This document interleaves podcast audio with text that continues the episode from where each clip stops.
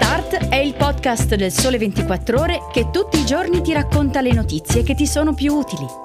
Su tutte le piattaforme gratuite e sul sito del Sole 24 Ore.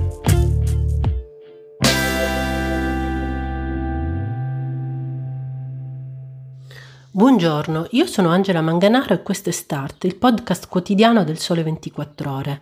Oggi parliamo dell'interesse americano per le squadre italiane, di climate change e verde nelle città e di come si potrebbe concludere la guerra in Ucraina.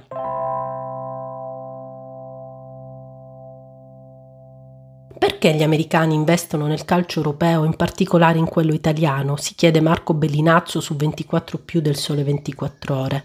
È la domanda che tifosi appassionati si stanno facendo da almeno un paio di anni, e cioè da quando fondi di investimento, società di private equity ed esponenti dello sport business statunitense hanno cominciato a puntare forte sull'Europa, rilevando ormai una sessantina di club. Alle storiche partecipazioni nel football britannico, le proprietà americane americane in Europa si sono ramificate in tutti i campionati, di vertice e non. Le motivazioni di questa escalation sono ovviamente molteplici. Anzitutto, c'è una motivazione culturale, con il crescente interesse negli Stati Uniti per il calcio testimoniato dal fatto che il soccer sta superando in popolarità l'hockey su ghiaccio e risulta in forte espansione soprattutto l'audience giovanile. Intorno al calcio si sta generando quindi un'attenzione, un po' come sta accadendo per la Formula 1, che fa ben sperare per l'organizzazione del Mondiale di calcio nordamericano nel 2026.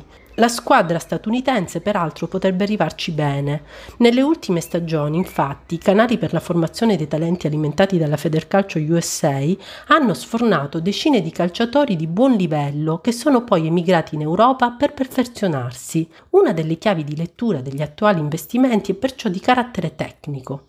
I club europei di proprietà americana possono fungere da trampolino di lancio di giocatori made in USA. In prevalenza, però, la colonizzazione americana americana risponde a logiche economiche. Almeno prima della stretta monetaria avviata alla Fed con molta liquidità a buon mercato a disposizione, fondi e società di investimento hanno individuato nello sport entertainment un comparto favorevole per i propri business. Il calcio europeo poi offre la possibilità di acquistare club dal brand internazionalmente affermato a prezzi molto più competitivi di quelli delle franchigie USA. Nel caso del Milan, Red Bird Capital Partners ha acquisito il controllo sulla base di una valutazione di 1,2 miliardi di euro. Una franchigia di football americano, basket di pari legacy sportiva costa anche tre volte tanto. Nel calcio europeo persistono aree geografiche e rami d'azienda dei club in grave ritardo su quello che è il modello americano, pur essendoci a, a livello globale molti più appassionati di calcio che di NFL o di NBA. Gli investitori USA perciò ritengono non solo che il calcio europeo dopo la pandemia tornerà a crescere come nel decennio precedente, quando il fatturato è salito da 12 a 23 miliardi, ma che i tassi di incremento dei ricavi potrebbero essere stimolati da riforme e investimenti mirati. La convergenza dello streaming sui diritti media, le sane interazioni con la criptoeconomia, l'applicazione delle nuove tecnologie, l'evoluzione in media company delle società sono solo alcuni fattori che potrebbero potrebbero far lievitare la, la football industry, scrive Bellinazzo. In questo senso va letto l'innesto di Redbird Capital nella gestione del Milan, accanto a Elliott, che alla fine resterà socio di minoranza. Elliott ritiene di poter ancora valorizzare il club, non solo per la questione stadio, e ha deciso di affidarsi al know-how di Jerry Cardinale nella gestione delle proprietà sportive, da sempre concentrato sull'intreccio tra sport, media ed entertainment.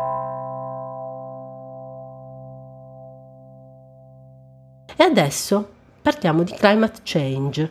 Il contrasto di cambiamento climatico passa anche dalle città e in particolare dalla valorizzazione del verde urbano. L'Unione Europea, scrive Luca Salvioli su 24 più del Sole 24 ore, mira a piantare almeno 3 miliardi di alberi supplementari entro la fine del decennio e i centri europei di almeno 20.000 abitanti vengono invitati a elaborare piani ambiziosi di inverdimento urbano, boschi, parchi e giardini accessibili e ricchi di biodiversità. Secondo Asvis, l'Alleanza Italiana per lo Sviluppo Sostenibile, in Italia sono solo 8 su 109, quindi il 7%, i comuni capoluogo di provincia che dichiarano di aver elaborato un piano del verde e anche in termini di metri quadrati di verde urbano accessibile per abitante, mediamente le città italiane fanno peggio di quelle del nord Europa. Calcolando infatti solo le superfici destinate a verde attrezzato e aree sportive all'aperto, appena il 17% dei comuni capoluogo di provincia supera la soglia di 9 metri quadrati per abitante, minimo standard raccomandato dall'OMS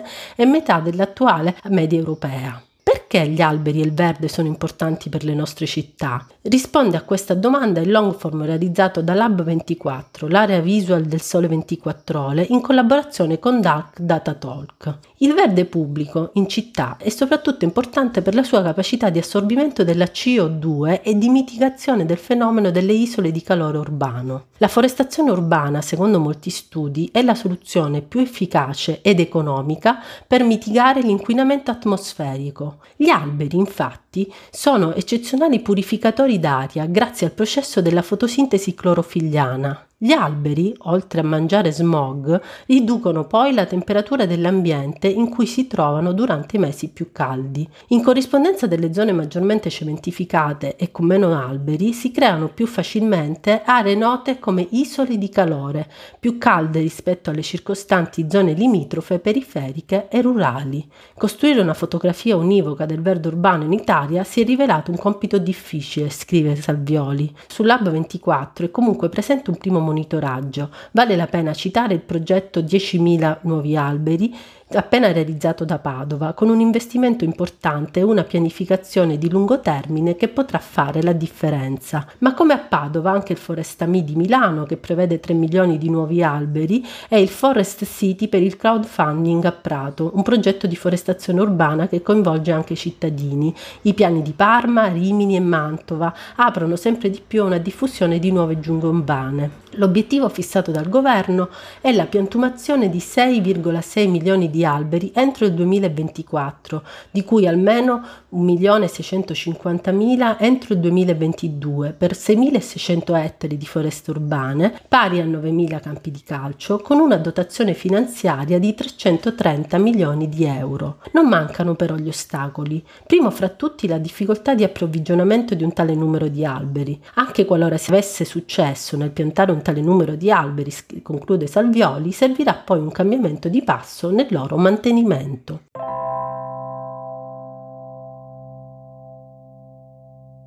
Infine parliamo di Ucraina. Scrive Ugo Tramballi su 24 più del Sole 24 ore. Sarà l'Ucraina aggredita a stabilire quale pace ci sarà, affermano senza esitazione tutti i leader occidentali. Lo ha detto anche Mario Draghi a Washington. Ma per fermare la guerra bisogna lasciar vincere qualcosa anche a Vladimir Putin, suggeriscono con toni più bassi quasi tutti gli stessi leader occidentali. C'è un evidente contrasto tra il primo e il secondo punto di vista sul conflitto in Ucraina. Fino a un, circa un mese fa c'era almeno una distinzione. Tutti volevano il successo di Zelensky, ma a prezzi diversi.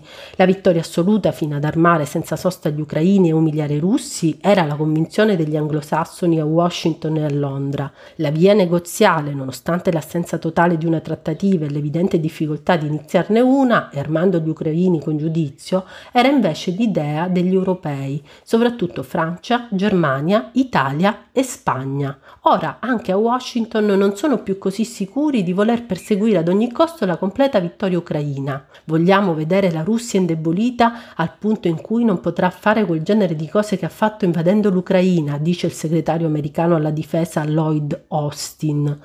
È una precisazione importante. Non è più quell'umiliazione della Russia che ancora vorrebbero alcuni al Pentagono e molti repubblicani, non però i sostenitori di Trump naturalmente.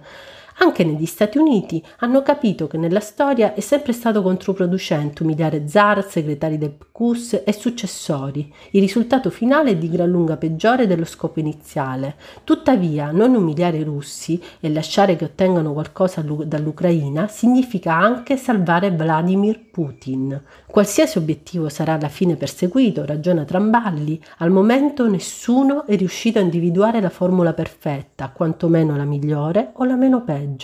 Se Putin resta al potere e gli si lascia vincere qualcosa da vendere alla sua opinione pubblica cloroformizzata, per esempio una conquista territoriale, significa tenere pericolosamente aperta la questione ucraina nel cuore dell'Europa.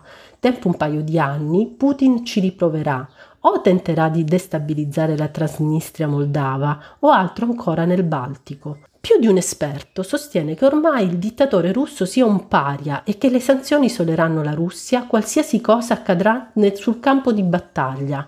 Forse, ma il contesto è quello che è, ragiona Tramballi. Covid più guerra hanno ingigantito l'inflazione mondiale, c'è la crisi delle materie prime, gas e petrolio hanno prezzi insostenibili, il grano bloccato sta affamando intere regioni del mondo, la lotta ai mutamenti climatici è stata aggiornata. Il costo è troppo alto perché governi e opinioni pubbliche mantengano sulle sanzioni alla Russia il rigore di oggi. Si fanno affari con l'Egitto di Al-Sisi, col principe ereditario saudita che uccide e smembra gli oppositori, con le satrapie dell'Asia centrale ex sovietica. La gran parte dei paesi nei quali cerchiamo fonti energetiche alternative non sono più democratici della Russia. Perché Putin no, dunque? A meno di un miracolo militare ucraino, presto la consistenza dell'Europa sarà messa di nuovo alla prova e la nostra tentazione è l'appeasement, l'arma definitiva di Vladimir Putin, conclude Tramballi. E con questo è tutto, buona giornata dalla redazione web del Sole 24 ore.